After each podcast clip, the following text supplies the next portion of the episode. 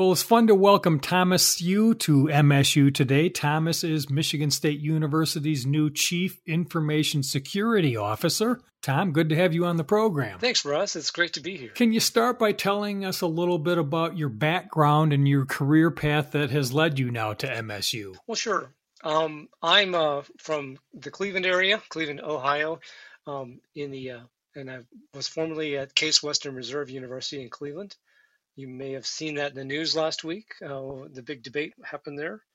And uh, that was the news. The good news was it was the debate. The, the, best news from a security professional standpoint was all the other stuff that could have happened wasn't seen and didn't happen. Um, so I've been at Case Western Reserve for about 14 years. Um, it was a big move to to join up with the, leaving the Spartans of Case Western to come to the Spartans of Michigan State. So I didn't have to change mascots there, um, which is good. Um, in the time I was there, we did a lot of really fun things um, to, to, to enhance the security of the program for sure. Um, it's a research university, heavily laden with um, clinical and translational uh, research. Um, there's a big NSF group and a lot of engineering things going on, and it was really exciting to you know, know the ins and outs of how a university works. So I'm really excited to come up to uh, Michigan State here and learn a whole nother organization structure, a whole lot of new people, build a bunch of new relationships.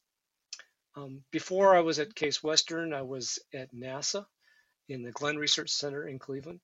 Uh, there we were running a nationwide information security program. And sometimes people say, you know, is NASA kind of like a university? It is, in a sense, that uh, there's a lot of engineering research going on, lots of PhDs running around happily doing their work, a lot of people doing a lot of risk management, and um, and also 10 congressional districts. So just call it 10 campuses around the country, each with their own uh, political interests in Washington, D.C. for a federal agency. Um, I was uh, involved in a number of operations, in particular the Columbia Accident Investigation Board. After you remember, the Columbia had that uh, casualty uh, piece of foam came off and hit the leading edge of the of the uh, orbiter, and then uh, on its reentry, uh, it caused a, a, catastrophic failure and the loss of life. And the investigation project needed a lot of information security and information technology support, and our team was able to provide that. Um, I've also got a background of working in insurance. Um, I was at Progressive Insurance before Flo, and um, and before that, I was in the, in the military. I was in the Navy for about ten years. So all those things sort of wrapped up into giving me sort of a a, a multifaceted background in order to bring to bear in the information security field, and it's been a lot of fun. So, Tom, what attracted you to this position at Michigan State University? Now it sounds like you were quite happy and doing well at Case Western. Why MSU for you? Well, MSU posed a, a number of interesting uh, uh, perspectives. Obviously, it's a, it's a much larger, more complex university than Case Western Reserve. Um, it's also uh, been doing a lot of growth, and, and in particular, I've um, your your CIO uh, Melissa Woo I've worked with her over several years in different higher education activities. Uh, she comes very well regarded in the community, and I think it turned out to be the the place that, that sort of got me idea into interviewing, and then I started seeing all, all the neat things that are going on here, and um, in a sense, can I bring what I have in terms of experience and and and and, uh, and goals to um, help develop the leadership uh, amongst IT teams and the security team overall, and help Michigan State become um, a, a, little more um, agile from an IT standpoint and uh, able to respond to the, the constantly growing security threat. And Tom, how would you define information security and sort of describe your role at MSU? Well, um, to define information security um, needs to help us understand the difference between data and information. And quite often people do used to call it data security. Like I'm securing this system, this IT database, so nobody who's not allowed can get in. Um, that would be great. The easiest way to do that would be actually to cut it off of uh, network, any networking. Um, but information security, in a broader sense, brings you the concept of that information is supposed to be dispersed and used. In higher education, in particular, that information needs to be non-constrained. Um, and I, I bring that up as a researcher myself. I've got a master's degree in chemistry, and I, I did publications. And you know, there's that old adage, uh, Russ, publish or perish.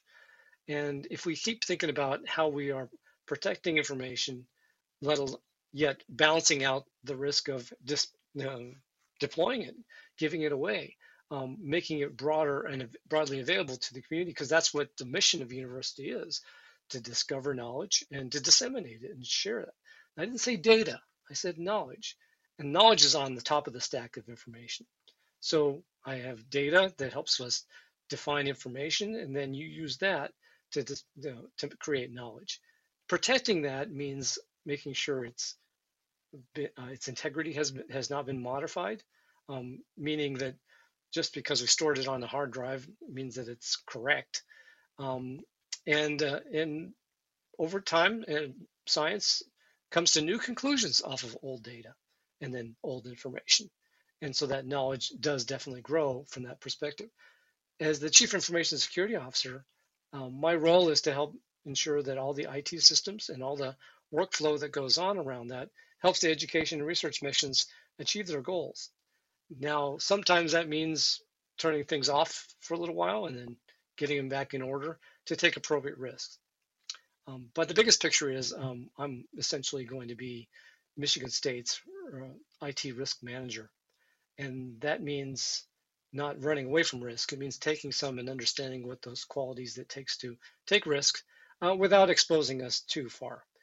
Obviously, um, uh, the information security and, and, higher education has run into broad challenges as we've moved a lot of things into um, cloud-based resources, and that it's clear that the information technology has revolutionized how higher education works in the last 20 years. Um, this is just a part of that. Well, Tom, as you get started at MSU, do you have maybe some short term goals you want to strive for, and then maybe even some longer term goals or a vision for your area? Well, uh, that's a, a, challenging question. It's been five days, but I do have you know some perspectives of what's going on in higher education overall, plus uh, things that are happening here at Michigan State that I've seen in the short time. I do know that there's a big push to to get the um, the endpoint security product, the Symantec product, um, uh, finding a, a, valuable replacement for that. Um, that's no secret that many uh, people that many organizations that are running Symantec endpoint protection have seen the market change as another vendor, Broadcom, purchased that uh, vendor, and then um, so um, like my old institution, we were finding ways to replace that. That's a big uh, big project that's underway, and I see that as um, my goal to help uh, find that right answer, uh, right solution, such that we can get data from uh, an endpoint uh, program. It used to be, Russ, that you would have to worry about. You need everybody needed antivirus and anti-malware and anti-spam um, tools on their computer. Nowadays, um, you need much more than that. You need what's called an endpoint detection response product. So it does a, any number of security things for every user on their endpoint. Um, the endpoint meaning a laptop or a desktop um, servers and other types of resources need different kind of uh, controls and protections. But it allows us to take a posture that um, can can let the user do uh, any number of things without infecting themselves and infecting others. Um, that's been a thing f- for uh, at least 10 years that um, we can start to track, um, put new tools on the endpoint for a user to protect themselves as well as to protect protect the enterprise. Additionally, I think we are really going to refine the security strategy for the uh, for the university, the information security strategy in particular. And then I'm looking forward to uh, connecting um, with decision decision makers and stakeholders through a number of other committees, which will help um, the university overall see some governance uh, and have inputs on how we make decisions on the security information security side. Um, the last thing I really want to do is to make decisions in a vacuum. Um, that's a, a, key lesson learned from working at any university. Um, there are stakeholders and they have varying know, points of interest.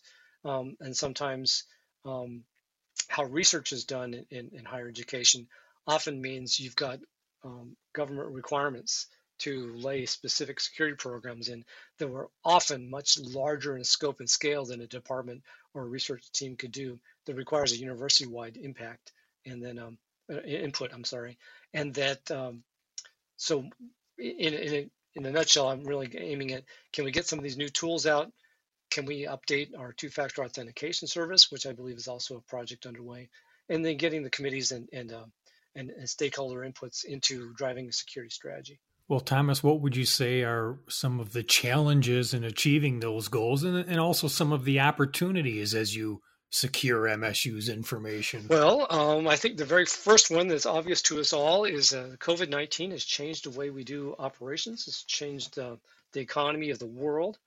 And um, all of case, uh, uh sorry, all of Michigan State, oh, you can see I still knew I, I slipped. um, all of Michigan State is, is virtual and remote, uh, with the example, with the exception of people that do essential services on campus, police safety, and some of the hospitality um, but it changes the threat um, envelope or maybe the threat uh, exposure uh, of the user computers working remotely from home. They don't have some of the same controls to protect them from attack um, from internet-based sources. And so that's spread out our, our threat surface, if you call it. Um, that's probably the top thing right now. How do we um, help users who weren't used to working from home and now have been doing it for four or five months, maybe more, almost eight, right? For you guys, um, for us, that would be uh, the protection of those endpoints and those users and the data they use. The second piece is um, Michigan State has just had in in the spring a ransomware attack. Those have the attackers have pivoted the way they they uh, adjust their their response because they want money and they've been demanding ransoms by encrypting your, your infrastructure and taking you offline out of business. And uh, now they've actually pivoted to exfiltrating data and threatening to um, disclose that, especially if it was sensitive information, uh, without paying a ransom. Now, do you trust them to uh, not disclose it if, if you paid the ransom? Uh, I think that's one of our problems we have to deal with altogether. And that's not just Michigan State. I'm, I'm pretty much certain that's everybody in the higher education environment, plus anybody that has any IT um, infrastructure exposed to the internet, which is pretty much everybody. Well, Thomas, we discussed uh, off the air that October is Cybersecurity Awareness Month, and I just wonder if you might have a few tips for all of us, not only the MSU employees you were talking about working at home with maybe not all the security, but just users in general. Are there some some good tips you can offer us. Well, sure. Um, and Russ, it's it's a perennial issue to talk about uh, phishing and and and, uh, and unsolicited email attacks. Those do continue, um, and I think we want to make sure people are aware that if you receive emails that have what looks like an attachment or even like an invoice that may be mirroring a, a business process you're familiar with, um, you have to still be very wary of those. That is how um, most of the ransomware attacks are still occurring. They send you uh, an attachment. The email systems don't shred or don't filter that out, and um, oftentimes it's a Microsoft Word document that you have to download and operate, and it will um, take advantage of unknown vulnerabilities within your um, desktop, and then um, start to infect your machine. And then it works its way across your network, and it can happen at blistering speeds. So the phishing still is a very top of the mind uh, awareness activity that we want to make sure people do uh, are aware of in particular. The second thing to think about is um, that I've seen in the past uh, five or six months is still the spoofed email. They look up uh, the attackers look up your department directory and they see who all the faculty members are. They spoof the name of one and say, "Hey, I need your help." Um, that's the classic gift card scam um, I'm in a meeting and I can't get back to you right now. So just send me this stuff. Can you go buy me some gift cards and I'll pay you back? I promise. And that um, has turned out to be something that people are quite uh, susceptible to. Um, I haven't seen any statistics on Michigan State yet, um, but I've seen a couple of incidents of my on my own um, back at my other university where um, faculty are distracted by grading finals and feel that they needed to go do this, buy somebody some gift cards and um, it's how uh, preying on people's trust of each other and and you still need to have some sort of suspicion of only online interactions. Uh, those are the two top main things to think through. Um, we are going to be making some more uh, asserted, concerted campaigns about using two-factor authentication um, throughout all of michigan state university authentication environments. And that will be meaning encouraging students, especially if you're a student here, to go enroll in the service so that when it's presented to you, you are um, easily rolled into, um, you can easily authenticate to certain uh, environments. Uh, account theft is still a big problem, um, and it's mostly because you've been phished or you reused credentials. And I think that's going to be our, our overall message uh, throughout Cybersecurity Awareness Month.